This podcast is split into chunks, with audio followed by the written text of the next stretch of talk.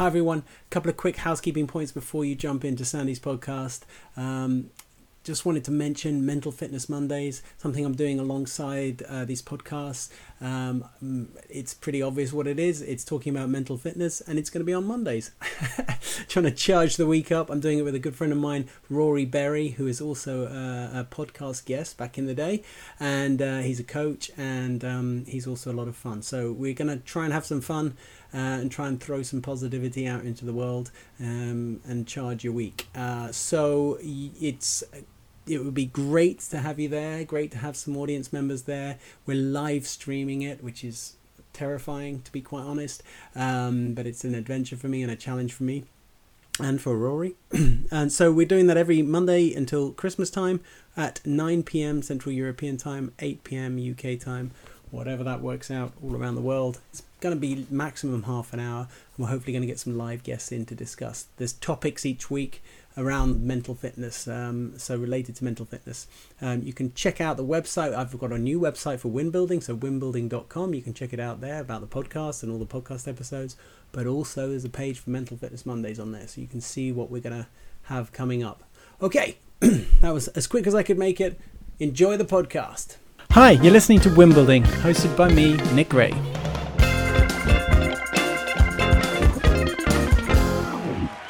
Hi everyone, welcome back to the podcast. I'm very, very happy today because I've got a good friend of mine from London days, I guess, but she's not from London originally. Spent a long time in London though. Sandy Cassano. We actually worked very closely together. I had Sandy in my team. She was an absolute rock star.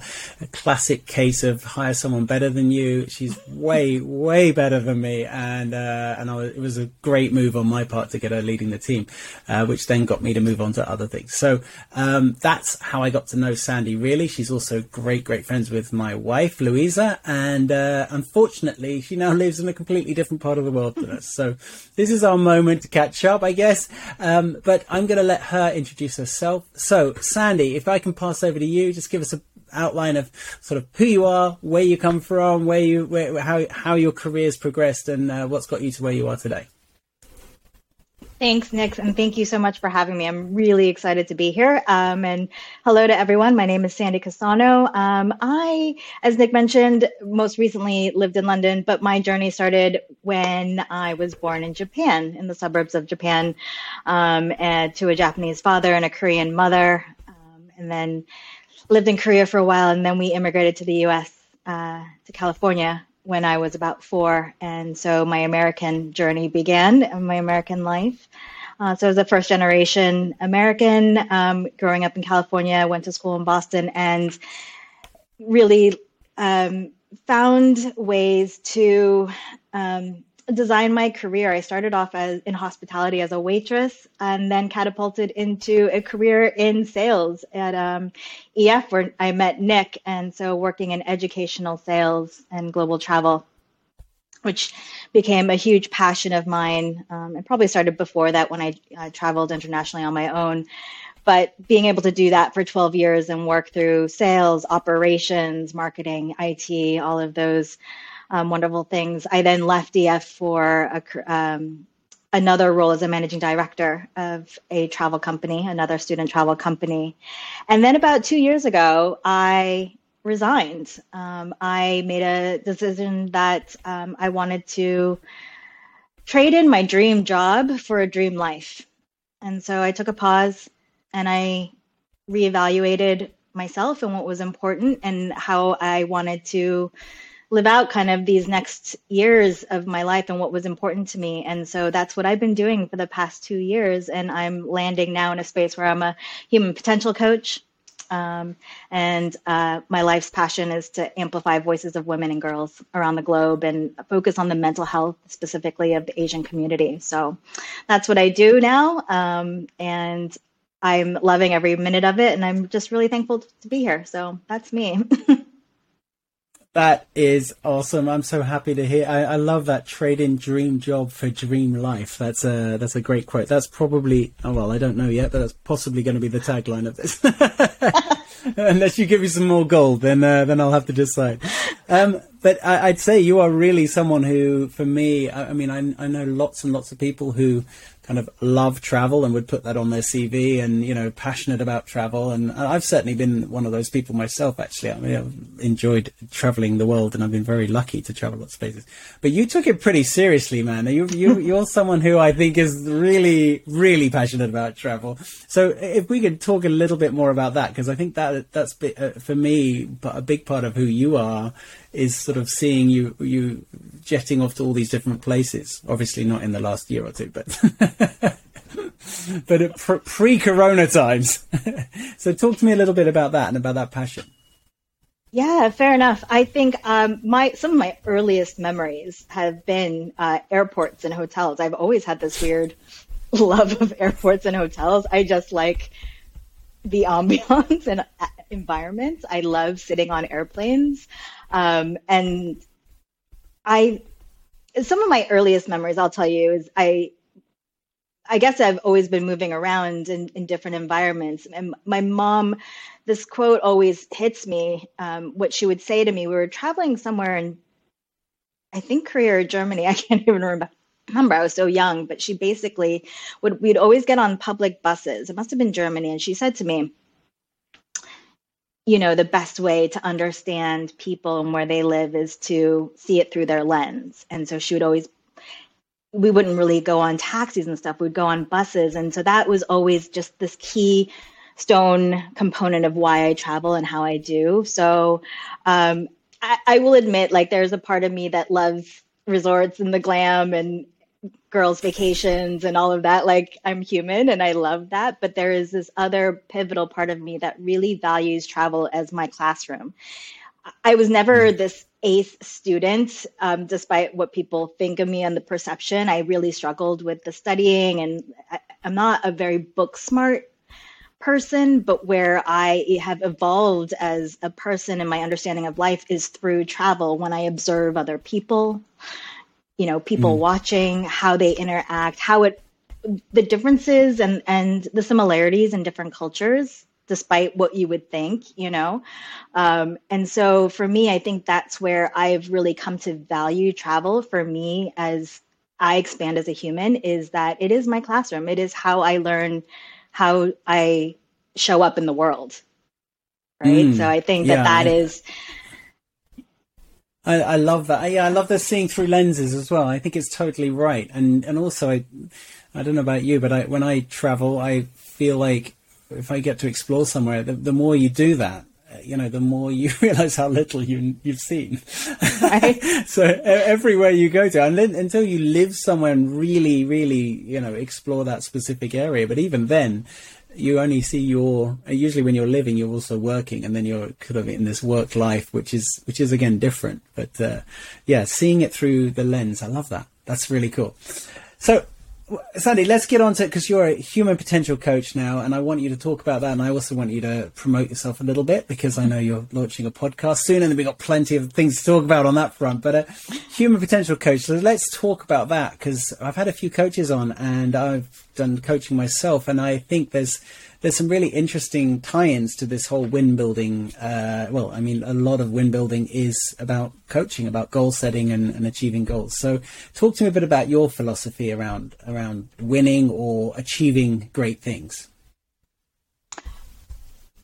Wow, what a great question. So, you know, I just want to take a step back and just explain that, you know, when I got into coaching, it was a personal journey and choice for me. It was in 2020, aptly, and right? A lot of introspective time. And I decided, actually, I was still at a point where I had left the dream job, but didn't know what the dream life actually looked like for me. Okay. And so I decided that I wanted to train as a coach more for the personal introspective journey. I thought it could help me. And I don't know why I thought I could have just hired a coach, but instead I was like, no, I'll train to be one. I'll get like the inside scoop of it, right? And so that was my initial process. What happened then after was that I found this natural ability or inclination and a passion for it. And I saw the need, because then when I decided that I wanted to actually get a coach for myself and I looked out in the landscape, I actually saw not as many faces that looked like mine as I should have. And I thought that was relevant. right? As an Asian woman who comes from an immigrant background and has very often sat in a boardroom where she is not only the only female, but the only woman of color as well. Mm-hmm, mm-hmm, mm-hmm. I realized that so much of my career in how I perceived winning and perceived success was kind of skewed because of that. And because I didn't have someone that could coach me and see things in a different light and really help me shine through my own self-worth. So I felt like I could make a difference here by helping people, basically helping myself, because that's what a lot of coaches tend to do as well, right? And so that, coupled with the fact that I've had a pretty significant career, I feel like, where I've had gone through so many dynamics of what it's like to work in workspaces, in teams, in startup environments, in, chaos, operations, all of these things. So I felt like that is where I could help people find the clarity in the chaos. And I have come to work specifically with founders and entrepreneurs and creatives, people that kind of don't have all the guardrails, I guess, of society and corporate life and all of that. And often people are transitioning from corporate or company life into something where they're building it on their own. Mm-hmm. And it can get really difficult, right? Because suddenly you're out there on your own. You're your own boss. You have to manage yourself. You are suffering. All of us will suffer from self-sabotage and all those thoughts, imposter syndrome, all of those things. And so the beauty of it, I feel, with coaching is that you don't actually need it to succeed, right? But what coaching does, from my lens, is that it helps to accelerate your progress, and it helps to have someone co-create your journey and you design your life and see all the blind spots. I think that's what coaches tend to do, right? Yeah, you can be introspective for yourself, but you can only see yourself from so many angles and degrees, right? There's certain parts of you that you just don't always see, right? Unless, and so that, you're not always looking at yourself in the mirror. You very rarely are, unless you choose so. So I think that that's where I love the opportunity to come in as a coach and serve as the mirror for someone and reflect back and show them a reconnection to who they are. I don't think people are lost. I don't think people are broken. I think they have everything they need, their answers, all their resources within them. It's just a matter of reconnecting to it and finding it.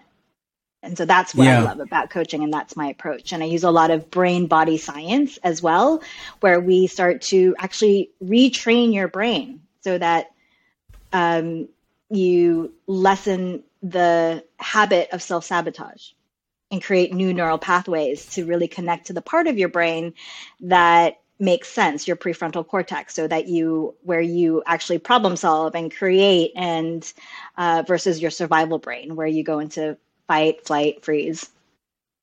Yeah.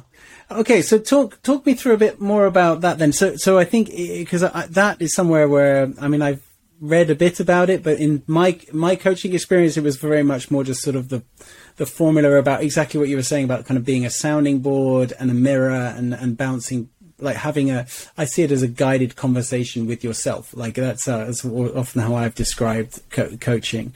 But let's talk a bit more about the brain science as well, because you sound like you know a bit more about that than I do. And I'm quite interested in that too. So tell me a bit more about that. Where, what have you learned on your journey on that front? And, what are the things to really look out for in the coaching sphere? Yes. Well, this became intriguing to me because I found it from a personal journey that I was always questioning, why do I always do these things, right? Even though I know better. I've gone to seminars, I go to workshops, I read books, I read I see the documentaries, and I understand it intellectually, and yet actively I don't react. And I would always joke, like I'm this procrastinating perfectionist, right? And I had these waves of, like, I would work really hard. I would work like literally 24 hours on certain things when I was really passionate for it or, you know, and in flow. But then there'd be other things where I'd just be like, I would procrastinate and I could never understand why. I would never really understand. I would always think it's a time management thing or the lazy thing or all these like mental hurdles. And no matter what I read or saw, like I would be like, aha, but then it would never change, right? Just never change. And so, and I'm sure, you know, your audience people, if that sounds familiar, like here was the difference is that we are hardwired to our survival brain. Right. Mm-hmm. And it begins as we are children. And so you start to absorb information and you start to learn that, you know, to react these ways. And we all come with natural strengths, right? Regardless, when we come into the world. But when those become threatened or you have to protect yourself, you start to learn these behaviors to protect yourself. For example, for me, I came into the world with a natural sense of ease and flow. I like to just be chill, you know, and I've always heard like from my family, I'm like, oh, I was always the baby. Like I never really cried. The phrases used to describe me as a kid is like, you wouldn't even know she was there. Like I could sit in a corner and like play and like people would forget that I was there. I was that quiet.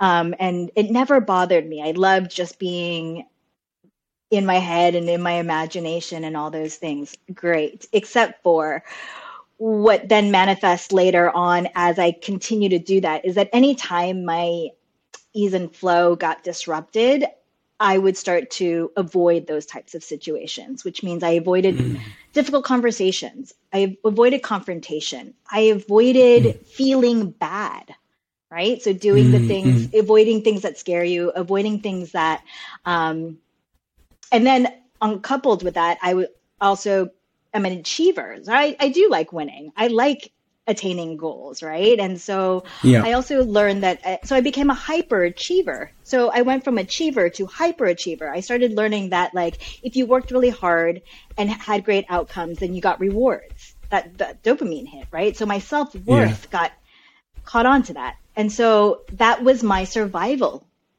when I was a kid. When we first came to the US, I didn't speak English because obviously we had come from Korea. I was 4 years old, so I could barely speak anyway, right? So limited vocabulary, go to daycare or preschool, and I get teased because I can't speak English, right? And so even without understanding the words, I understood that I was not accepted. And I would come home and cry, right? And so from there, I started learning, like, assimilate and avoid those types of feelings. And it started from a very early age. So all of those things. Now, it all works, right? We need that survival part of our brain. We are here because our ancestors saw a leaf shaking and was like, oh, something could eat me, and they ran away, right? That's why we're here. They survived. All those little nuances. So those are important. But here we are in this world where very rarely are we in a jungle or is there a tiger behind a bush. And so, but our body doesn't know the difference. So when your boss is yelling at you or when you're being bullied, your body still reacts in the same way.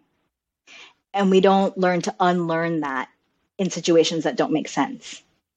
Yeah. Does that make sense? Right. So what we should be taught in school right around 16, 17, 18, as we graduate into adult world life, as long as you're not like living in a jungle, but like in our everyday normal lives where we're just going into college and work and all of that, is we should start to learn that some of those things we don't need anymore for survival and start to really develop the connections to our prefrontal cortex. Right. And kind of weaken the survival instincts. Right. So every time something happens that you feel threatened, you don't have to go into this freeze mode or flight mode or whatever your tendency is, but instead find ways to stop. Basically, it's so simple in some ways of the operating system is that you need to be in awareness that it's happening to you. Allow the moment to pass, whether through intense focus on like a physical sensation, almost like rubbing the fingertips of your two fingers, just like something like that. And then, because it only takes us 90 seconds to process an emotion, right? Yeah. Anything that happens after that is just your head turning and burning and like putting it on repeat. And actually the greatest damage we do to ourselves is that we experience stress or anger or fear or all those things. Totally normal, perfectly fine. The damage comes is that we replay it over and over and over again. And that's when you start to damage and overuse that muscle, because you continuously give your brain a mental model to go into that mode, and your body consistently is shooting out cortisol every time you have that thought, because it can't tell the difference between the actual happening and your replay in your head. You know, and then we let it affect our behavior, right? Like what you're describing as a kid, you know, then your behavior gets affected, and then the way people react to you mirrors that sometimes, and only serves to exacerbate it. I actually, you reminded me, and I didn't realize it was what was happening, I guess, but I used to train in customer service. And one of the things I used to have as a sort of motto was bring your senses to the rescue, you know, like, and it was such a simple thing. It was basically like, learn to recognize when something is happening to you that feels wrong or feels out of control or out of line with how you want to behave normally or how you want to be normally.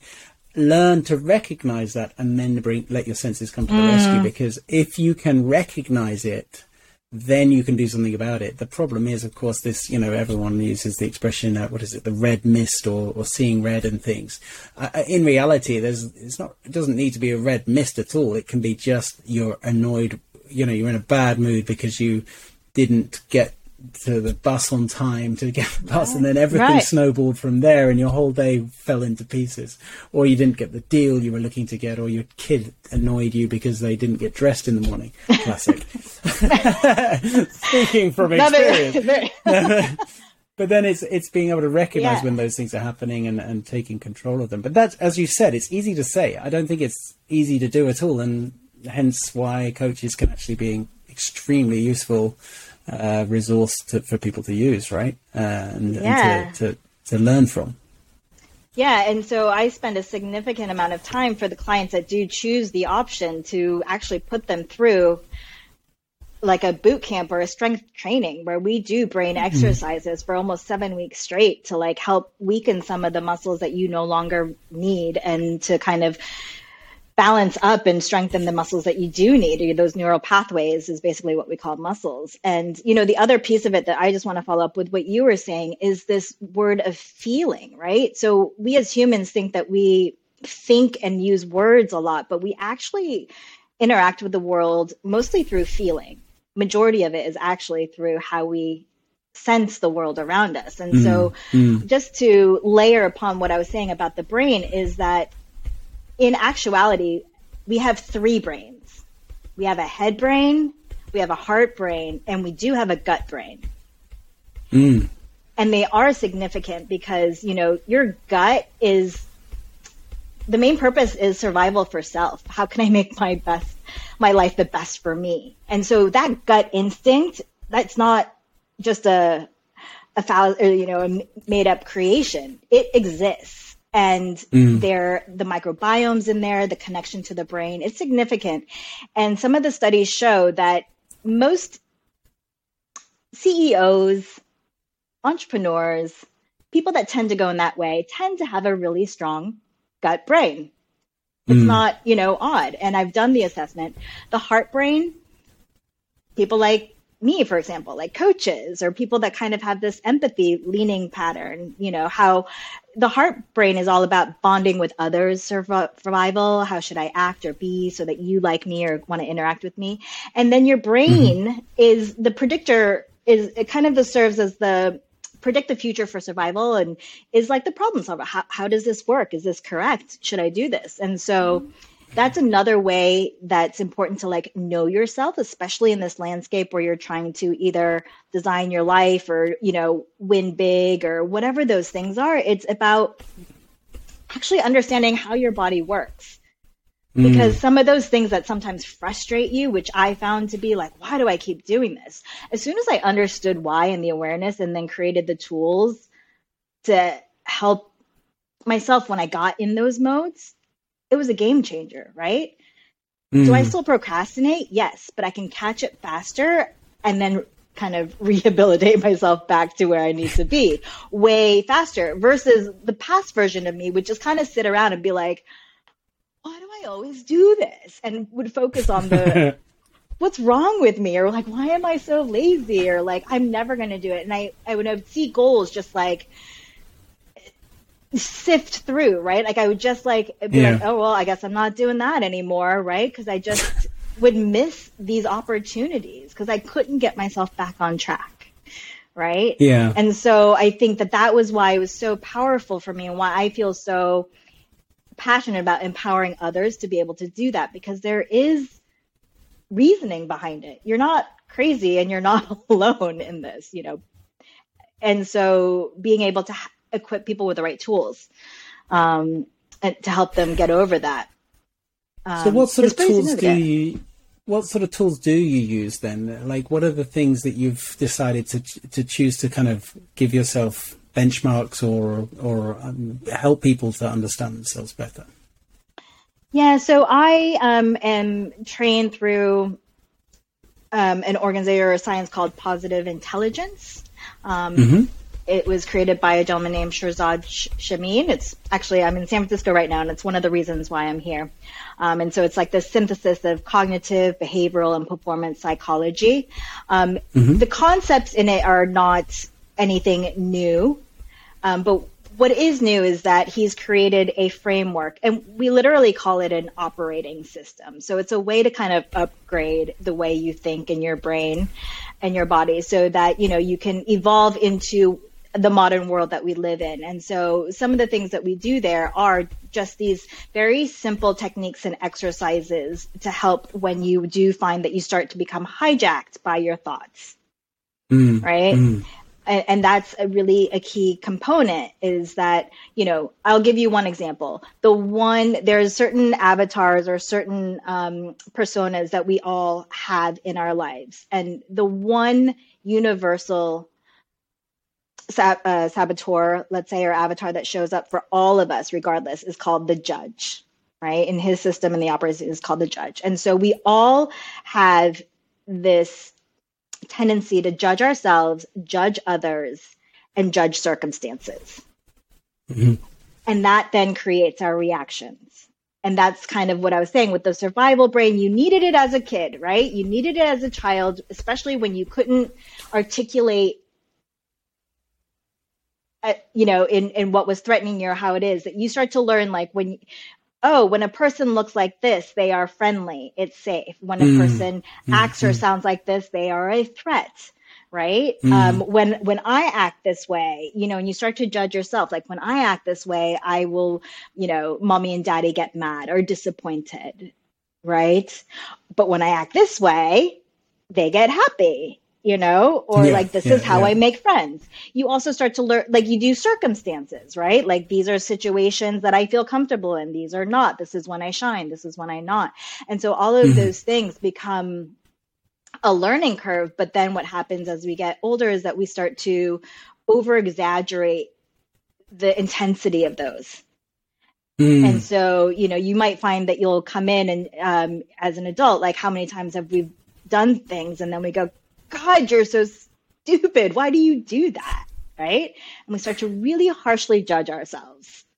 And it holds us back. You know, I am daring to ask your audience, like, you know, how many times have you had a great idea and talked yourself into it? And before you even told us and a soul, you like talked yourself out of it. You're like, yeah, that's the best idea ever. And then like in 24 hours, it's like, nope, not doing it.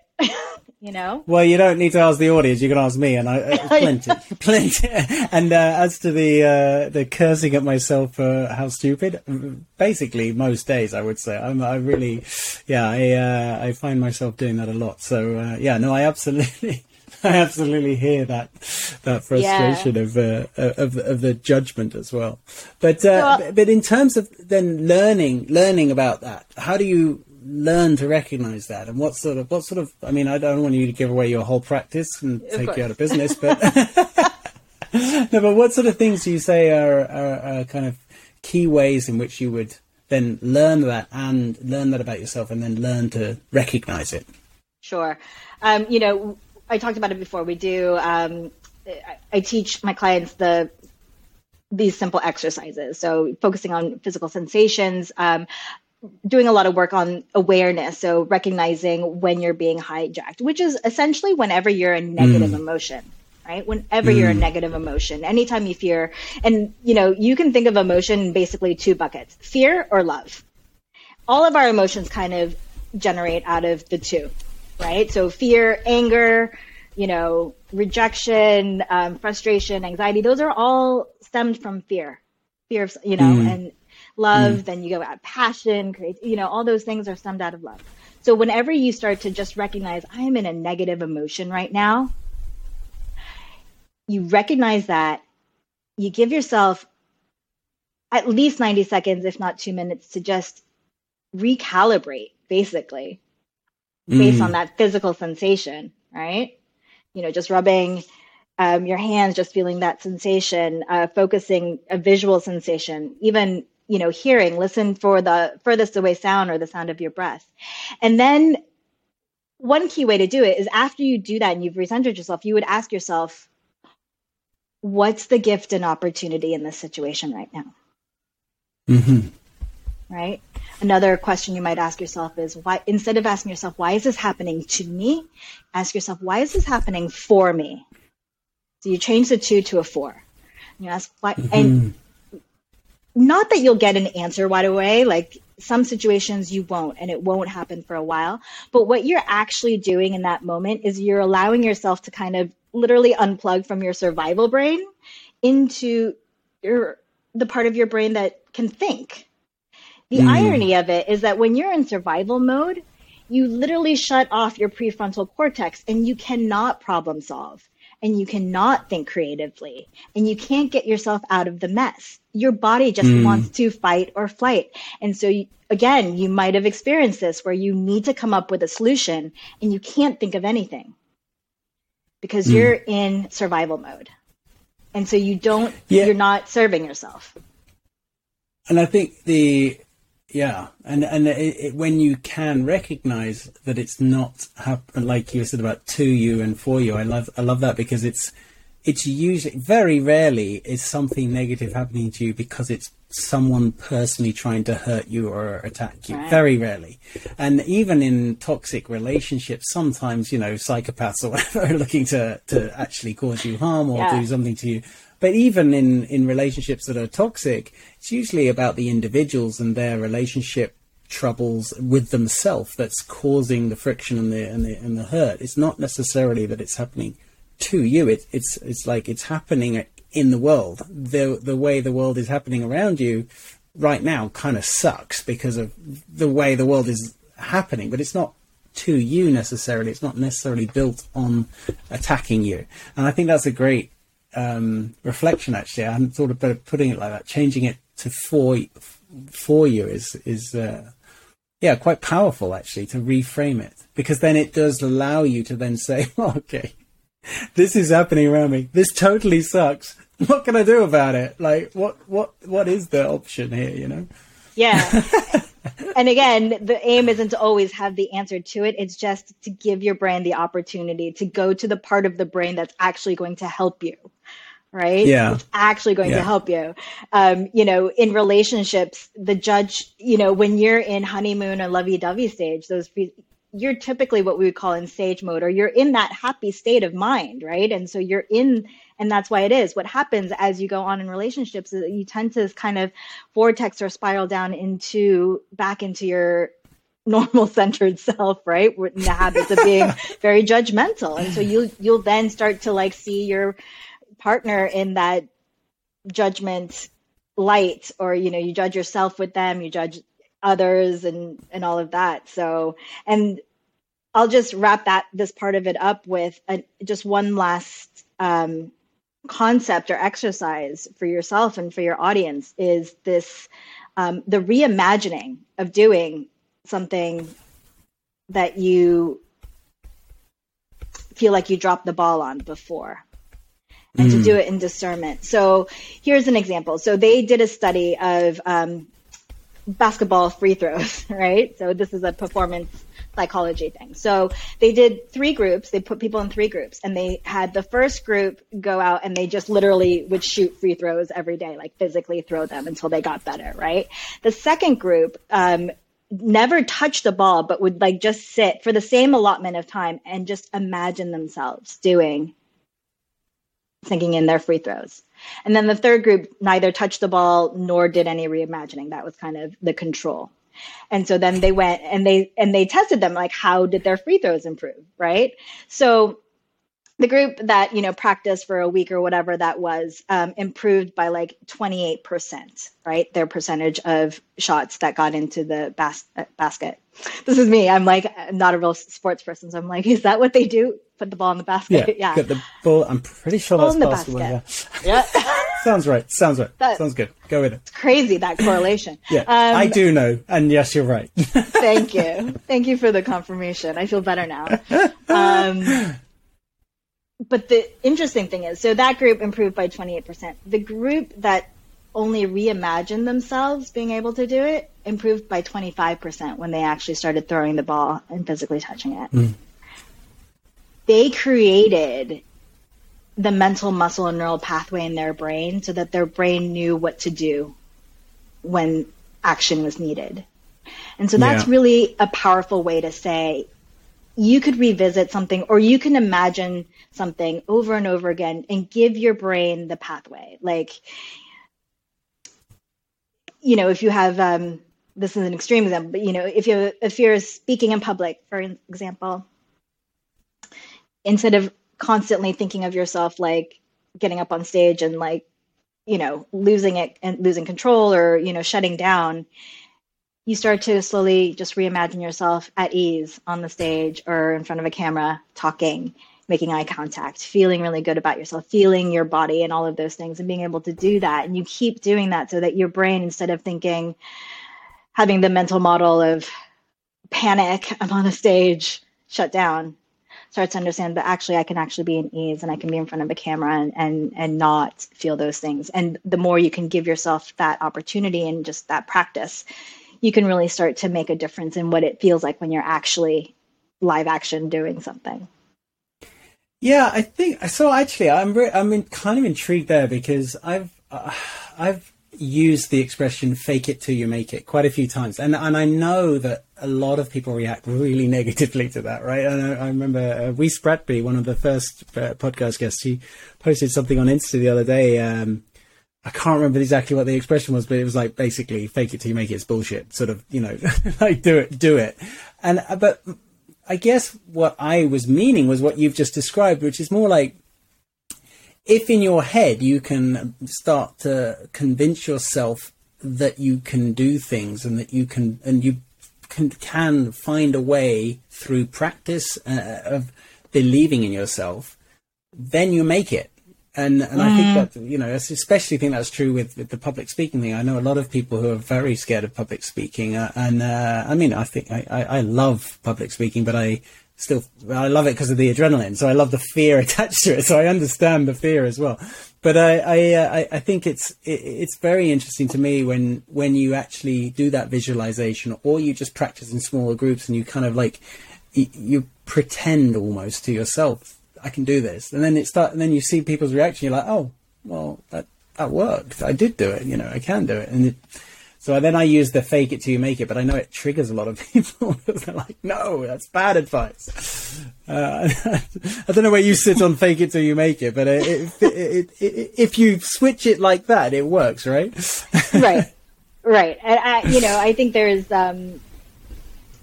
I think the trigger word is the fake it thing, but I do hear what you're saying and what your actual intention of it. So, but yeah, I think that it's how you show up, and it really is about the physiology of like the physicalness of what you're experiencing. And you just mentioned like fear versus excitement. You know, the reality is that your body cannot experiences fear exactly the same as excitement. Exactly. Yeah. It's exactly the same. It's actually just your perception of what's happening to you that decides whether it's fear or excitement. Right.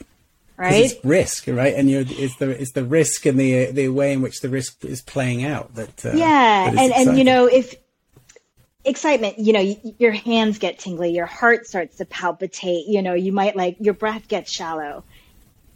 It's fear or it's excitement, and it's literally up to you to choose. Am I scared or am I excited? And so, you know, when you're about to go on stage and you're like, I'm terrified, or you could say, let's see, I'm excited. And your brain will believe you. Your brain will be like, yeah, I'm excited. And the more you do that, you start to train your brain. I'm excited. And you make a choice. Yeah.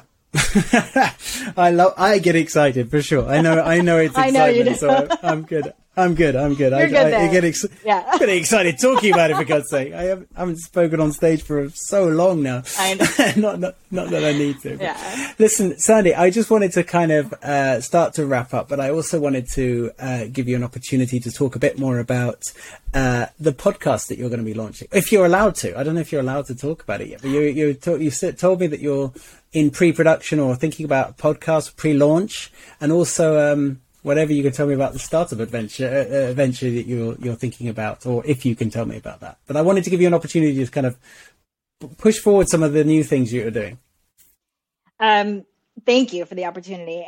My question to you is, am I allowed to swear? Of course you are. This is a podcast. Apologies to anyone who gets offended by swearing. Shut your ears right now. So yes, I'm working on launching my podcast called Fuck Up to Glow Up. And I'm celebrating all my massive failures. And because I don't think you've had any, but I'm looking forward to hearing about them. Oh, my friends. Someone asked me, they're like, do you have that many that could fill up a podcast? And I was like, yes, I do. You know, and it's not about like, some of them are small. And it's also to say, it's not like I've lived a life suddenly and I'm like, I'm no longer failing. Like, I'm clearly going to keep failing and do things. And, you know, the thing is, don't start making failures just to give yourself content.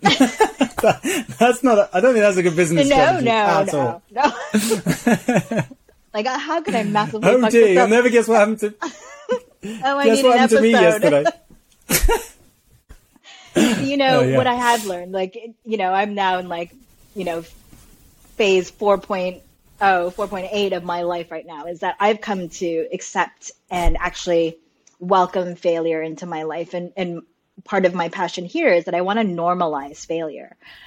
Normalize failure as part of our success process. Because I think Muhammad Ali said it best, is success is not achieved by winning all the time. Real success comes when we rise after we fall. And I have seen, as I look back in my life, the times that I have grown and kind of leveled up to whatever I wanted next was when I, quote unquote, failed or was down or not basking in success, right? It was when I took risks. It's when I, you know, learned hard lessons. And it's the only reason why I, you know, feel like I'm in a place in my life right now where I can really design my life and do things on my terms and really be bold about it. And so, but I do remember a time when I didn't take risks and I played it safe and I played small. I played really small because the fear of failure was attached. Outcome, we talked about it earlier. The outcome of things that I was doing really was attached to my self-worthiness. Right? So when I would stick with the safe things, right? Yeah. One of the terms that I thought about when you were saying that was comfort zone. I love talking about comfort zone because I think it's such a key element of how we define our lives. If you think about your comfort zone, if you can find a way to get comfortable outside your comfort zone, then you're going to be completely thriving, because at that point there's no limit, right? You go to what you can do, really. And I think a lot of the things you've described around how to push yourself and how to learn about yourself and control, it's about learning what is uncomfortable and then learning to get out of that and thrive within it or find ways to deal within it. So what you were saying there, I was like, oh yeah, that's totally fits with getting comfortable outside your comfort zone. Yeah. So I am so comfortable in who I am and how I am. And I've learned that the key to making any real change in your life is to make the choice that you want to make change. And just that you want to make change more than you want the familiar comforts of the stress that you're living right now. Right. So actually, staying the same and living in fear is much harder in the long run than taking that leap and taking chances. Right. So, so that's the podcast where I just, massively and vulnerably share my failures. I also am bringing on guests who share, where they are. And, you see, I was going to say, if you need anyone, if you run out of your own, I'm happy to come on and share some of mine. So I've got a fairly long list, I think, as well, that I can dredge up. I'm not, I need to be, I suppose, slightly careful about my current jobs and things to make sure I don't mess up there. But right. I have quite a few failures in my past that I definitely have learned from. So I think it's, if you need anyone else, I'm happy to come. But I'm sure you'll find people willing to come and share on that. Thank you. I want future generations to listen to it, or people that whoever needs to hear it, to just understand wherever you are in life, whether you're 20 or 80, is that, feel like this is a sandbox, right? Fall down, scrape a knee. It's okay. You're still going to look back and know that you took the risk and not have any regrets. And I think the most poignant thing is, if we're going to talk about goal setting, to just wrap things up, is that, my favorite way of goal setting is, how do I want it to look at the end, right? Like, how do I want to feel? What's that outcome look like? And then kind of build from there and kind of move, build the goal to its basic core from that vision. Do that with your life. What do I want it to look like at my 80th or 100th birthday party? What do I want people to say? Who's going to be there? And what do I want to be able to look back on? And my dream for everyone is that they can look back on their life and know that they've made more memories than they've had dreams. Yeah. Right? Yeah. Dreams are only great, just to inspire, but you don't want to live this lifetime where it's like, oh, I wish I had done that. I have all these dreams unfulfilled. You want to be like, oh man, I did all that stuff. I messed up here. I did that, but I did it. Yeah, those exactly. Memories. Yeah, exactly. Well, funnily enough, tattoos is one for me where people are always like, when I got my first tattoo, they said, oh my God, what is it going to look like what are you going to think when you're 80? And it's all that. I said, I'm going to think, how cool was that I did that fun tattoo when I was 20 something or 30 something, there's a story behind that tattoo and it's followed me my whole life. So, that's what I'm going to think, and that's what I'm doing it. So, not that I promote people to have to get tattoos, but I definitely react to that. What is it going to be like when you're 80? I'm like, it's going to be awesome. Don't worry. It's going to be a great story. Don't worry about it. Yeah. And if my saggy tattoo is the only major worry I've got about my body, well, awesome. Even better. Exactly. I love that. Yeah. Totally. Listen, Sandy, I thank you so much for joining me. It's been an absolute pleasure talking to you, and I do miss you quite a lot, and Louisa misses you as well. We were just reminiscing actually before, because it's quite late, as you can probably tell by the light situation here. It's quite late at night here in Oslo. So I fortunately don't have a light source from this side, but so she's not here to say hello is the reason I'm telling you that. Thank you so much for coming on and speaking to us. It's been ace. I'm going to drop all the links for your various things in the description down below, but also you can follow Sandy on Instagram, right? Is the best one, or what's the best one now? TikTok and Instagram, yeah. TikTok? Oh my God, who's on TikTok? Oh, I know. Way too old for TikTok. Couple billion people. Okay, TikTok and Instagram. I'll drop those links. No more limiting thoughts. You can expect to see me on TikTok sometime. Okay, thank you so much, Sandy. Did you have anything you wanted to, like, last words of wisdom? Anything else you wanted to put out there before we close out? Yeah, one thing. If you give change a chance, then you give yourself a chance to change. So thank you for having me. And yeah, I've enjoyed this story. Love it. Thanks. Love it. Perfect. Thanks, Sandy. Thanks. Okay, I hope you enjoyed meeting Sandy. She is amazing. I thoroughly enjoyed the conversation, and I love the way she approaches the world. So yeah, I hope you took as much from that as I did. Thank you again, Sandy, if you're listening this far in the episode. A quick reminder to those of you who are still with me, Mental Fitness Mondays, every Monday. Come join in. It's on LinkedIn. It's live streaming, 9 p.m. Central European time, 8 p.m. UK time. Check out the episode lists. If you're not connected to me on LinkedIn, get on that.